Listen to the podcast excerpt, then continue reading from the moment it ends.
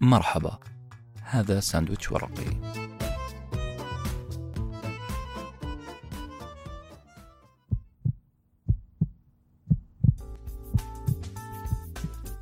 مساء الخيرات.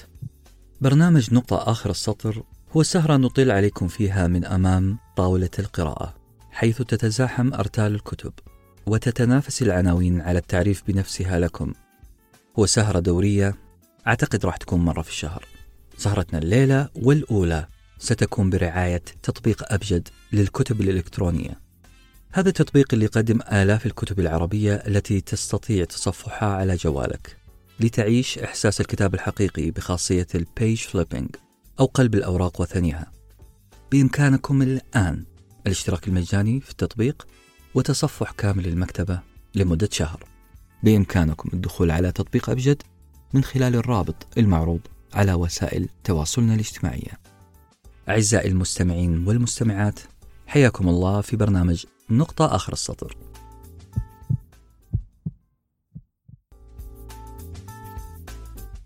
مرحبا بكم أصدقائنا المستمعين والمستمعات. هذا ساندويتش ورقي وبرنامج نقطة آخر السطر.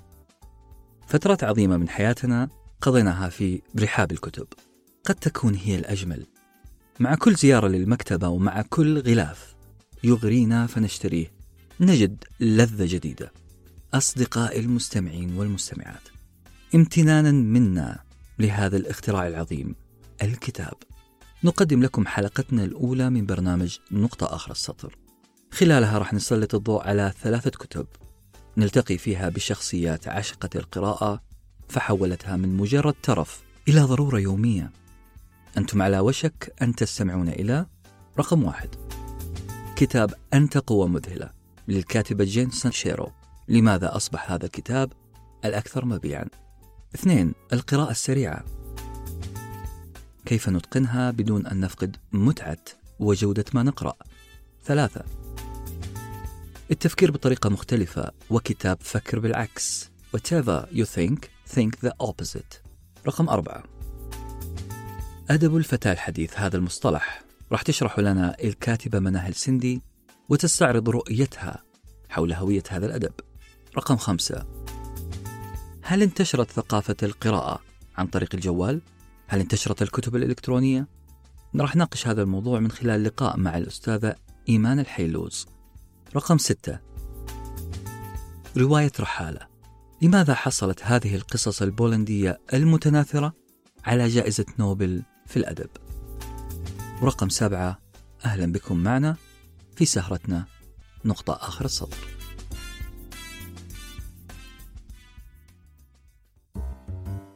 أهلا وسهلا بكم أعزائي المستمعين والمستمعات في برنامج نقطة آخر السطر مرة أخرى. معكم أنس بن حسين. في البداية أحب أصارحكم بأني كنت شخص متعود على العويل والصراخ باحتراف. هذا العويل يزداد كلما لاحظت أن الحياة تقسو علي. أبدأ في ترديد جملة مشهورة جدا اللي هي ليه أنا الوحيد اللي حظي كذا؟ إيش اللي عملته في حياتي عشان يحصل كذا معايا؟ مألوفة هذه العبارات أعتقد كثير منكم يستخدمها. كلما داعبتني الحياة بطريقة مزعجة نوعا ما أتهم كل الأرض ومن عليها بالظلم. كنت أمارس هواية أتقنها تماما وأعتقد أني كنت على وشك أن أصبح محترف في عالمها. هواية ما يسمى بالحلطمة. أنا فعلا كدت أن أصبح محترف. لأن المحترف يقدر يعمل أي شيء بنفس الدقة بنفس الأسلوب بنفس الأداء في أي وقت. وأنا كنت محترف حلطمة كنت أرمي تهم وأتخلص من المسؤولية أو المشاعر السلبية بسبب تحملي للمسؤولية كنت أرمي الحمل فوق كتفي الأرض. طبيعي لأنه حجم كتفي الأرض أكبر من حجم كتفي بمراحل. طبيعي الكبير يتحمل عن الصغير. لكن اللي حصل أني بلغت سن الرشد أو هكذا أعتقد. أستطيع أن أقول أني بلغت سن الرشد عندما قلت الجملة الأهم في حياتي. جملة الحياة ليست مدينة لي بشيء وهذه الجملة هي نفس اللي قالته مؤلفة كتاب أنت قوة مذهلة الأمريكية جين سينشيرو. هذه المؤلفة اللي يبدو أنها ما تحب مدربي التنمية الذاتية لكنها والمفارقة العجيبة أنها أصبحت واحدة منهم. راح نتناقش كثير عن الكتاب لكن الأهم أننا راح نتكلم عن الكتاب مع ضيف عزيز ضيف عاشق للقراءة. أحب الكتاب فأحبه الكتاب. والكتاب كريم. الكتاب أعطى ضيفنا كل ما يملك كل مفيد. وقبل ما نروح لضيفنا ونتكلم عن كتاب أنت قوة مذهلة خلونا نسمع تقرير. هذا التقرير السريع أعده فريق الكتابة في ساندويتش ورقي عن كتاب أنت قوة مذهلة للمؤلفة جين سينشيرو.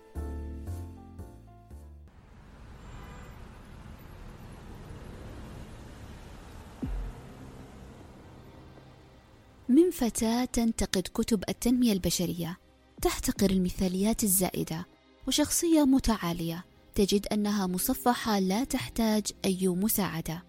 إلى إنسانة أحبت الحياة من جديد.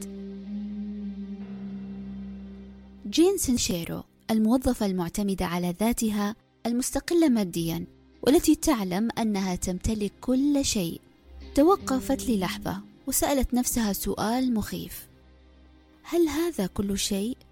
هل الحياة أن أجني مالا كافيا لتسديد إيجار الشقة وشراء احتياجاتي وتسديد المخالفات المرورية التي تتكدس كل شهر وتثقل خاطري هل سأقضي حياتي وأنا أعيش هذه التفاصيل الصغيرة؟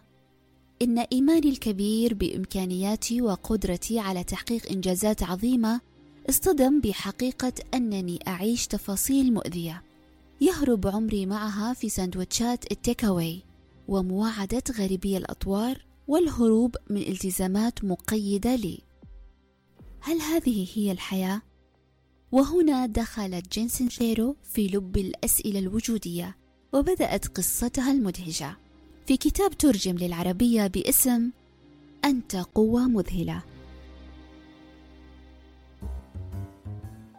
أهلا بكم مرة ثانية أعزائي المستمعين والمستمعات في برنامج نقطة آخر السطر. ضيفنا اليوم هو شخص قرأ كتاب أنت قوة مذهلة.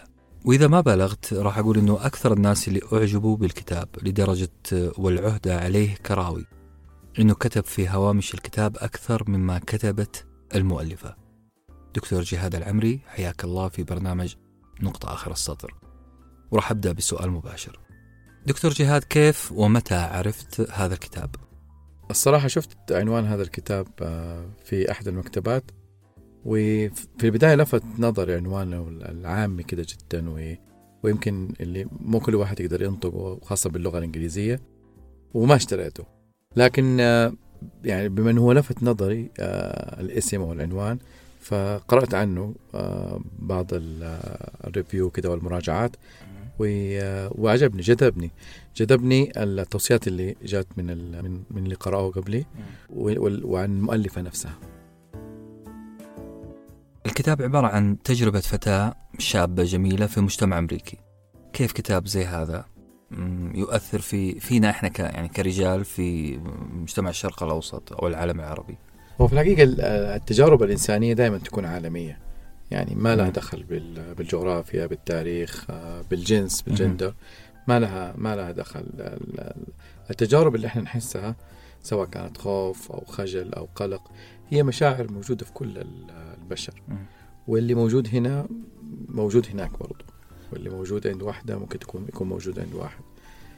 فالكاتبة يمكن يعني عن طريق آه، يعني قصتها اللي اللي سمعناها واللي قرأناها إنه تربيتها محافظة حرص آه، والدتها صحيح. وأهلها على إنها تكون مهذبة جدا مع الناس وإنها ما تقول لا آه، لأي أحد. ويعني هذا الشيء أعتقد إنه يعني يمكن أنا شخصيا مسني. يعني يمكن هذا الشيء اللي تربينا عليه يمكن هذا الشيء اللي إحنا كمان عم نربي بناتنا عليه وأولادنا وطلابنا.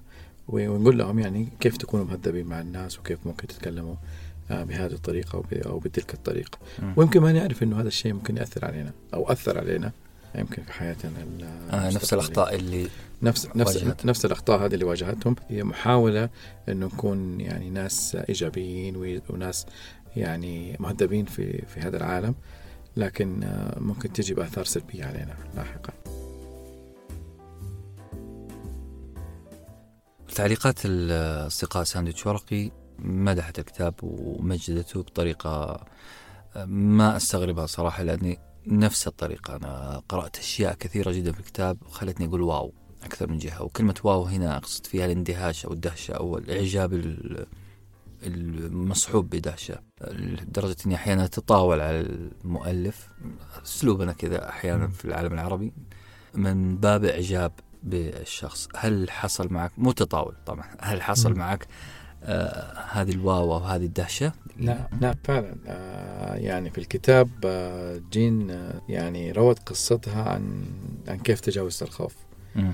وكانت آه يعني قصتها يعني يمكن تكون صح في في في أحداثها غريبة لكن متشابهة كثير مع أشياء إحنا يمكن مرينا بها. يعني على سبيل المثال يعني لما لما ذكرت انها هي تسلقت الكهف الجبلي وكيف كانت تجربتها في انها هي استدرجت انها هي تروح هذه التجربة وكانت التجربة دي مفيدة على على نواحي كثيرة. رغبتها أو خلينا نقول اضطرارها اضطرارها انها هي تزحف على بطنها. في في الكهف آه، عشان تقدر تمر من جهة إلى جهة واضطرت في الأخير أو يعني مشت على نصيحة آه، صديقتها بأنها تقفل حتى النور. وعاشت كده تجربة مرعبة جدا ما تسمع إلا صوت جسمها بيمشي. أو بيحتك بالأرض فهذه فهذه كانت صراحة مم. يعني تجربة حاولت إني أتصورها وتذكرت يمكن مواقف يمكن مريت بيها. إحنا وضعنا نفسنا فيها وما كنا نعرف إيش فائدتها زي لما نروح مثلا ملاهي ونروح مثلا حاجات. مرعبة شوي. تطعيمات. آه، بالضبط. نحس بيها برعب شديد لدرجة إنه ما إحنا عارفين إحنا حنخرج ولا ما حنخرج من ذا الموقف. بس بعد ما خرجنا صرنا أقوى. وأتوقع هو هذا الكلام اللي قالته. هي قالت بعد ما خرجت من هذه التجربة صرت أقوى صرت. أقدر أتعامل مع مواقف كثيرة لأني حسيت برعب شديد وخرجت منه. فأتوقع إنه هذا الشيء لامسني كثير. وشيء إحنا سو... أنا سويته بس ما كنت أدري. يعني الآن حسيت به لما خدعتني بنتي ولما رحنا ديزني خلتنا نركب أنا وأنا وزوجتي واحدة من الألعاب ال- اللي هي البهلوانية ده واللي يسموها كانت حتى في مكان مظلم. ما كانت مفتوحة في الهواء. دخلنا في مكان قالت لي لا مره مرة جميلة. أدخلها. ولما دخلنا يعني حسينا برعب شديد مم. الصراحة. وحاولت إني أتماسك. بس لما خرجت الصراحة الدنيا كل شيء. صار سهل. صار كل شيء سهل. جميل جدا. طيب دكتور جهاد بعض من أصدقائنا قرأوا الكتاب وسمعوا حلقتنا عن الكتاب في حلقة سميناها حب نفسك على منصة ساندويتش ورقي.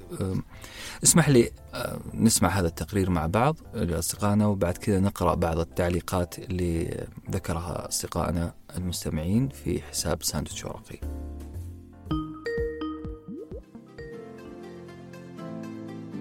كاتبة عرضت تجربة إنسانية جدا عملية في تجربتها وعرضت قيمة ال- الهدف الروحاني اللي في حياتها. اللي يختلف قوة الأسلوب عند الكاتبة كان صفعة على الوجه. إذا أردت أن تعيش حياة لم تعشها من قبل أبدا فإن عليك أن تفعل أشياء لم تفعلها من قبل. أحس الكتاب كله كوم الجملة كوم تاني يمشي بقوة. مليون مليون مليون مرة. صح. أول ما بدأت أفكر إني أواجه مخاوفي تمت أمور كثيرة حلوة. أوصي جدا بقراءته. الكتاب كان عبارة عن مفتاح للقفص اللي نعيش كلنا وهو الخوف.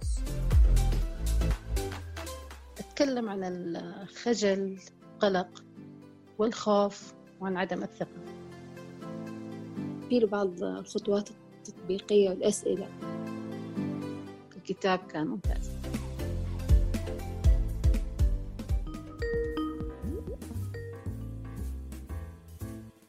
بعد ما سمعنا التقرير أه، أحب أقرأ لك بس أه، تغريدتين أو ثلاثة جاتنا في تويتر. أه، في حساب اسمه اي ام ذكر أنه الكتاب تم التوصية عليه في مذكرة جامعة في كتاب جامعي يعني هو مصممه ووصى على قراءة هذا الكتاب وسماع الحلقة. وصى الطلاب طبعا والطالبات. تعليقات أخرى قالت أنه الكتاب يمثل رحلة كل إنسان في اكتشاف نفسه. الكتاب يبعث على السعادة. الكتاب مثلا أخرجني من القمقم والبرعم. تشبيهات جميلة جدا. كتاب جدد كل خلية في جسدي. هذه بعض الأوصاف اللي شاركونا فيها أصدقائنا في تويتر وساوند كلاود. مشكورين. دكتور جهاد أنت ذكرت لي زمان أنه قصة جين سينشيرو مع تهذيبها الشديد أو تربيتها المحافظة خلتها تخلط بين التهذيب والامتنان. أه، كلمنا عن ال- النقطة هذه اللي أنت ركزت عليها شوية. يعني إحنا إحنا يعني بنعلم أولادنا وإحنا كمان علمونا أهلنا إنه إحنا نكون جدا مهذبين مع الآخرين ال- اللي علمونا هو هو الأسلوب أو أو هي- الطريقة. في الحديث مع الناس وفي آه، يعني احترامنا لهم وتهذيبنا معهم لكن الشيء اللي إحنا أخذناه منهم آه، ويمكن ما شعرنا وما قالنا هو مباشرة.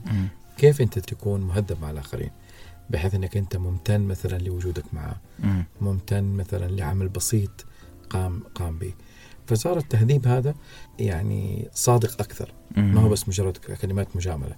لأنه إحنا عارفين إنه ممكن الواحد يقول آه، من فضلك أو شكرا. ويقولها هو زعلان. يبغى يبين إنه هو ما هو راضي. لكن آه، طريقة إنك أنت تقول شكرا آه، مو لازم تقولها بالكلمات. ممكن تقولها بابتسامة معينة. فصرنا أنا ما أدري. أنا أتوقع إنه يعني من من خلال هذه التربية ومن خلال هذه الممارسة مم. صرنا نقدر نفرق ما بين ال- الكلمات ال- الشكر والتهذيب المجاملة. المجاملة اللي هي أي. ما لها معنى بالنسبة لنا. ونفهم ونفرح بالابتسامة البسيطة اللي فيها امتنان آه، صادق. يمكن بقصد أو من غير قصد أثرت فيا من ناحية إني أنا قعدت أفكر أقول طيب المفروض أفرق ما بين هذول الاثنين. أنا ما كنت مفرق.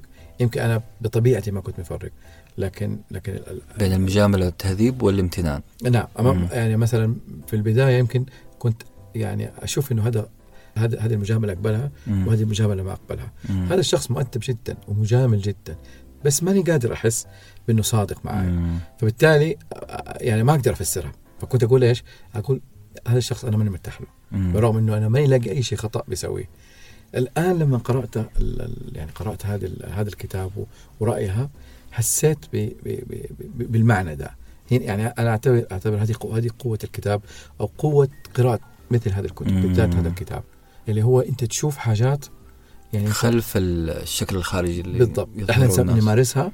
ونعيشها بس ما نعرف انها هي بهذا الشكل أو بهذا التأصيل أو بهذا المعنى أو هذه الزوايا المختلفة فجدا تساعدنا يعني يعني مو شرط كل شيء تسويه أو هي تقوله. يقول أنا ما سويناه يعني أنا بدي أطبق اللي في الكتاب لا مو بس اللي أبغى أستفيد منه هنا إنه بطبق الكتاب لا أقول ان أنا كنت صح إنه هذه مشاعري كانت. صح بس ما كنت عارف افسرها الآن يمكن أقدر أفسرها. أتفق معك أنا أنا يمكن حالتي مختلفة شوية إذا تسمح لي.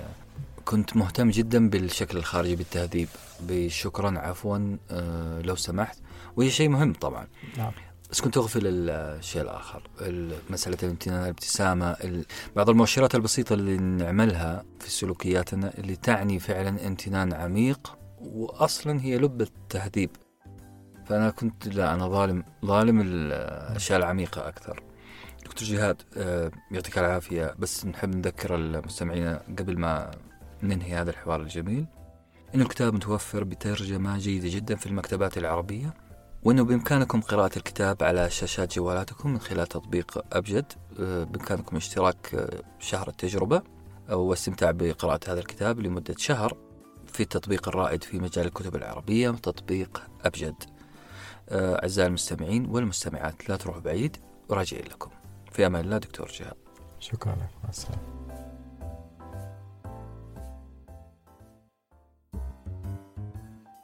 مرحبا مجددا أعزائي المستمعين. في يوم من الأيام كنت في مكتبي. داهمني أحد الزملاء وكانت ملامح وجهه متشنجة شوية. كان يضغط على عيونه بطريقة غريبة ويمرر أصابعه على جبينه وكأنه يعاني من صداع. وفعلا الموضوع طلع موضوع صداع. وبما أني خبير في هذه المشكلة ناولته في يده حبة مهدئة خاصة بالتهاب الجيوب الأنفية. أنا كنت متأكد من سحر هذه الحبوب. في اليوم الثاني سألت زميلي عن الصداع وطبعا غرضي من السؤال الطمن عليه لكن في غرض أهم. كنت أبغى أسمع منه جملة تعبر عن كم هي عظيمة هذه الحبوب وكم أنا عظيم لأني اكتشفتها.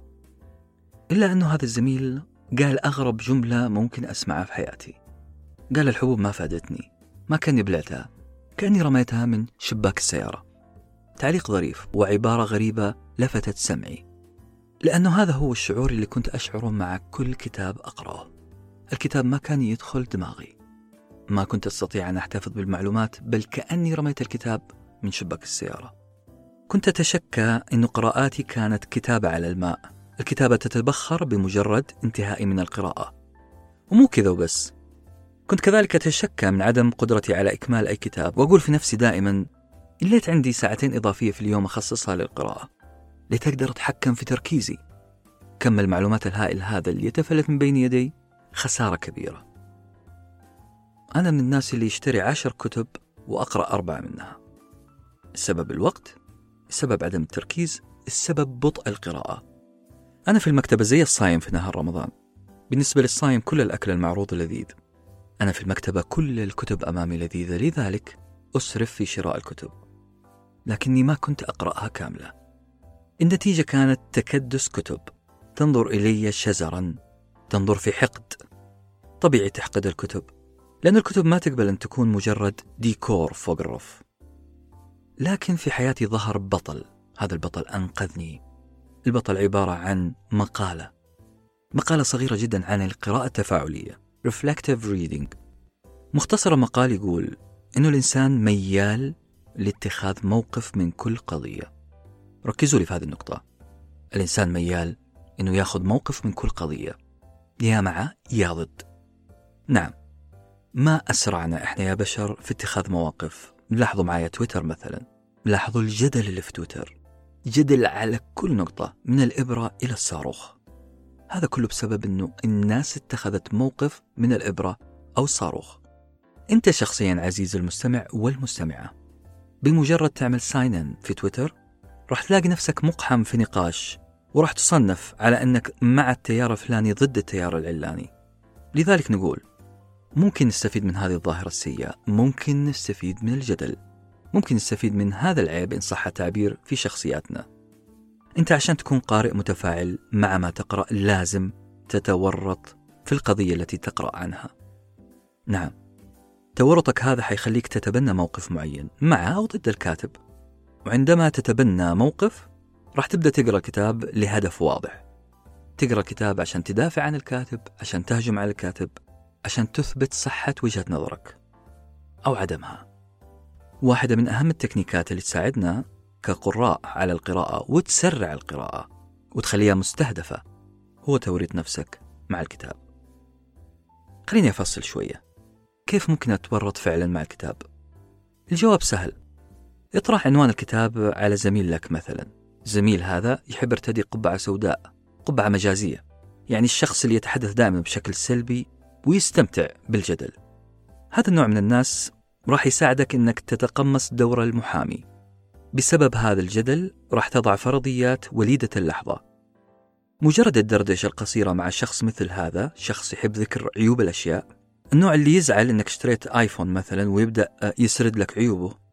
فقط لأنه منسوب لمعسكر الأندرويد. الشخص اللي مع الكتب الورقية ضد الإلكترونية أو العكس. الشخص اللي يحب مسلسل ساينفيلد ويكره فريندز أو العكس. الجمهور اللي يشجع الفرقة الكورية ألف ضد باء أو العكس. وهكذا. الدردشة مع ناس تحب اتخاذ المواقف وعندها طبيعة جدالية. بين قوسين راح تساعدك. خليني بس أكون واضح شوية. الجدل والجدال شيئان غير محمودان في مفهومهم العام لكن تقدر توظف هذا الجدل لشيء محمود. الجدال قبل قراءة أي كتاب راح يخليك تتبنى فرضيات. بعد كذا تسأل نفسك أسئلة ما قبل القراءة عشان تثبت هذه الفرضيات أو تنفيها. إحنا راح نصنع توقعات قبل ما نقرأ ونبحث عن هذه التوقعات داخل الكتاب. قراءتك ما هي على الفاضي قراءتك مستهدفة أو مستهدفة. طيب ما عجبتك فكرة الجدل؟ روح اتفرج على مقاطع يوتيوب عن كل شيء في حياة المؤلف. استمع للقاءاته في اليوتيوب. شاهد كيف هو هندامه ما هو عرقه إيش توجهاته حتى استقرار حياته العائلية. لا تخليه في حاله. كل هذه الأشياء حتبني لك حاجة اسمها schema أو معرفة مسبقة عن الكتاب عن قضية الكتاب. راح تخليك تتبنى موقف شئت أم أبيت. هذه طبيعتنا البشرية. بكذا تستطيع أن تقترب خطوة من القراءة التفاعلية. فقط اكتب كلمة reflective reading في جوجل وحتطلع لك آلاف المقالات. استفد من هذه العبارة وهذا التكنيك قدر الإمكان. فقرتنا التالية أعزائي المستمعين لها علاقة بالتفاعل لكن التفاعل مع الأفكار. هو كتاب صغير الحجم لكنه عظيم الأثر. فقرتنا القادمة راح تكون عن كتاب أيما كنت تفكر فيه فكر بالعكس. Whatever you think think the opposite راح نتكلم عنه إن شاء الله بعد الفاصل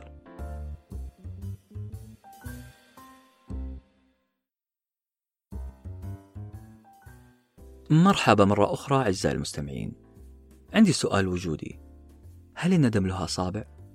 لماذا نعض أصابع الندم؟ لماذا نعض أصابع ليس لها أي ذنب؟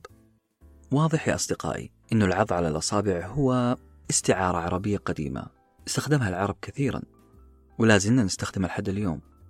مفهوم الندم نفسه تم استهلاكه من قبل الشعراء والأدباء كثيرا. الندم هو ثيمة معروفة في معظم الروايات والأشعار. نندم في الغالب على فعل شيء كنا نتمنى أن لا نفعله. ملاحظين؟ إحنا نندم على فعل شيء كان من المفترض أن لا نفعله. كانت نتائجه سلبية. لكن إحنا نادرا ما نندم على شيء لم نفعله. أتذكر زمان قرأت كتاب اسمه فن التفكير بوضوح The Art of Thinking Clearly. ذكر المؤلف في هذا الكتاب أنه من الأخطاء المنطقية التي تحصل لنا كلنا كبشر إننا غالبا ما نتقاعس عن الخروج عن دائرة الروتين. هذه طبيعتنا كبشر. إذا عشنا روتين نحاول قدر الإمكان إننا نبقى فيه لأننا نحس بالأمان. إحنا نخاف نندم. نخاف نعمل تصرف جديد يعود علينا بالضرر. إحنا نخاف عادة غدرة من هنا أو من هناك. غدرة ما كنا حاسبين حسابها. وبحسب الكتاب نزعتنا للبعد عن فعل الأشياء هو أضعاف أضعاف. الندم اللي كان حيصير لنا إذا فعلنا الشيء. خلينا نشرحها ببساطة. إحنا نندم على الأشياء اللي فعلناها لأننا شفنا نتيجتها. وما نندم كثير. على الأشياء اللي ما فعلناها لأننا ما شفنا نتيجتها.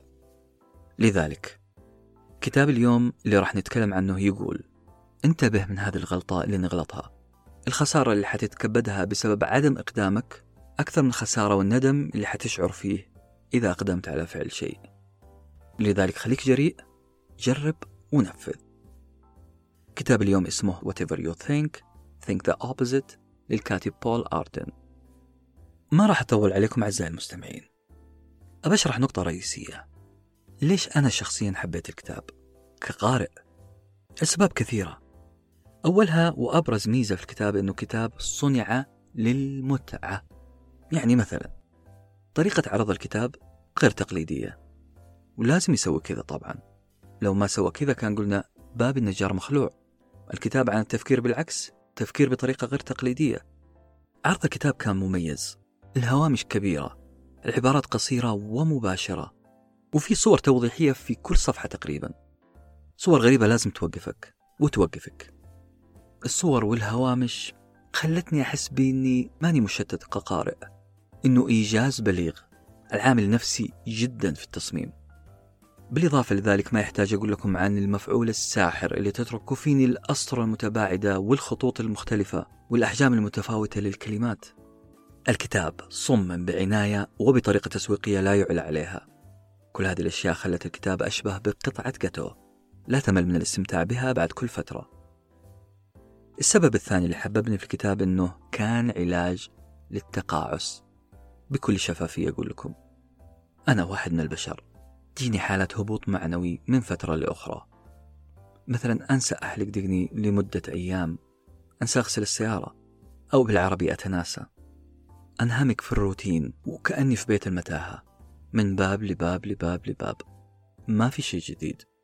لكن في يوم أصحى من النوم الصباح أصحى أتشاجر مع نفسي أمام المرآة وأتهم المرآة بأنها تتعمد في التشويه. اللي في المراية هذا مو أنا. أعزائي المستمعين تحصل معكم هذه الحالة؟ لا تنكروا. إذا لا نقول الحمد لله. نرجع للكتاب. هذا الكتاب فعلا يصحيني من النوم. كل بعد فترة. الكتاب يقول لي يا عزيزي التفكير المنطقي كل الوقت قد يفسد لك كل الوقت. الروتين الصارم قد يجعلك حبيس دائرة مغلقة لا تسمح لك لأن تنتج الجديد. لذلك فكر بالعكس. فكر بالعكس هو اسم الكتاب. هذا الكتاب قد يصنف coffee table book. يعني كتاب خفيف تقرأه وأنت تشرب قهوة قهوة الصباح. نعم قد يكون هذا الكلام صحيح. إنه كتاب طاولة القهوة لكن قد يكون أثره عليك بقيمة كل مزارع البن في العالم. وأخيرا أعزائي المستمعين والمستمعات السبب الأخير اللي خلاني أعتقد بأن الكتاب عظيم. إنه الكتاب تحفيزي. أعتقد بعضكم كش شوية ابتعد شوية عندما ذكرت كلمة تحفيزي. ما أقدر ألوم أحد. كلمة تحفيز في بالنا لها صورة معينة مشوهة نوعا ما. صورة مثالية ما تنبلع. خليني أقول لكم دفاعا عن الكتاب. التحفيز اللي أقصده أنا مو هو اللي في بالك. تصوري عن التحفيز في هذه النقطة مو اللي في بالك. الكتاب يحذر من الاقتباسات. متخيلين؟ الكتاب يحذر من الكوتس بلا صح الكتاب يحذرك من العيش في الاقتباسات. هو يقول لك الناس عايشة وهم كبير اسمه الاقتباسات. اقتباسات ماسكات. ماسكات نرتدي فيها وجوه أشخاص آخرين. إذا عشت على اقتباس صنعه شخص في ظروف مختلفة عنك تماما فأنت ترتدي قناع ذلك الشخص. الكتاب بصريح العبارة يقول انتبه ما تكون نسخة من الآخرين من آرائهم اقتباساتهم حتى شغفهم. رغم أن الشغف والاقتباسات عظيمة لكنها ليست دائما صالحة لك. يجب أن تصنع عباراتك وشغفك بنفسك. لذلك يا جماعة لو حبيتم تعيشون حياة حرة حرة حقيقية من كل قيد فكر بالعكس. قررنا نقدم لكم قائمة توب فايف. قائمة العد التنازلي من خمسة إلى واحد بعنوان ماذا لو لم يفكروا بالعكس؟ نستعرض فيه شخصيات نتخيل لو أنهم لم يفكروا بطريقة مختلفة ماذا كان سيحصل في العالم؟ أعزائي المستمعين والمستمعات خليكم معنا.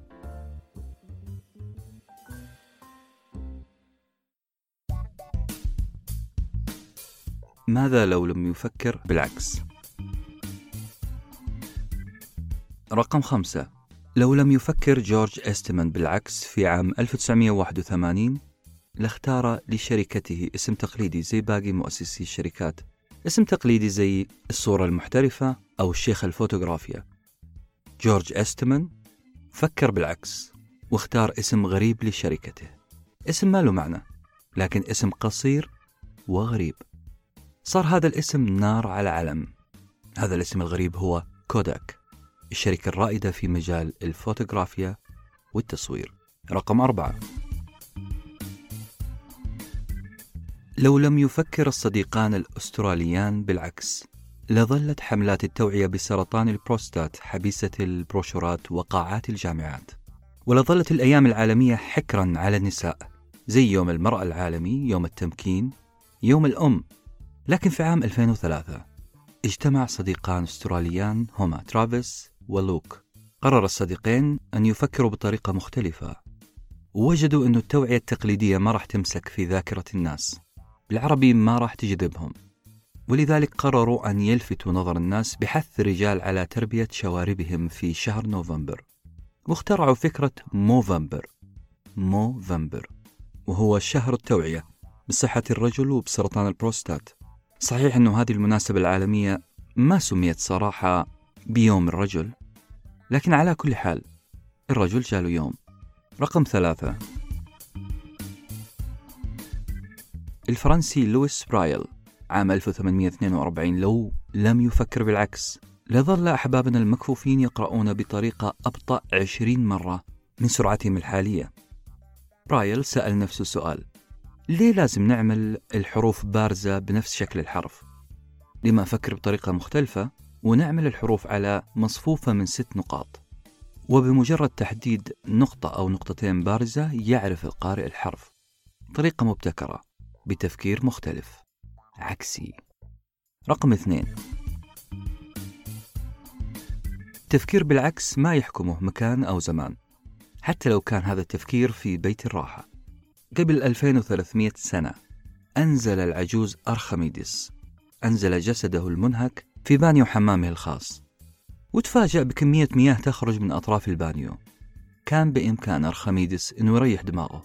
ولا ينتبه للإزاحة والكثافة والكتلة. كان بإمكانه أنه يكمل course الجاكوزي وينام قرير العين بدلا من أن يخرج عاريا ويصرخ يوريكا ويكتشف قانون الإزاحة. أرخميدس فكر بطريقة مختلفة داخل البانيو. وأخيرا رقم واحد. قبل 1968 ميلادية كان أقصى ارتفاع للقفز العالي في الأولمبياد هو متر وسبعين سنتيمتر. لكن ديك فوسبري هذا الرجل فكر بطريقة مختلفة ولأنه فعل ذلك استطاع أن يصل لارتفاع قياسي قدره مترين وأربع وعشرين سنتيمتر. ملاحظين الفرق؟ متر وسبعين إلى مترين وأربع وعشرين سنتيمتر. فوسبري رفض أنه يفكر بطريقة تقليدية. أدار ظهره للعارضة وقفز. وصل ارتفاع القفزة لشيء لم يكن ليصدقه إنسان. فوسبري حرفيا طبق المثل العربي اللي يقول أعط الدنيا ظهرك وحجيك راكعة. أعزائي المستمعين والمستمعات نعود لكم بعد الفاصل. كنتم مع ساندويتش ورقي وجبة معرفية نتشارك لذتها.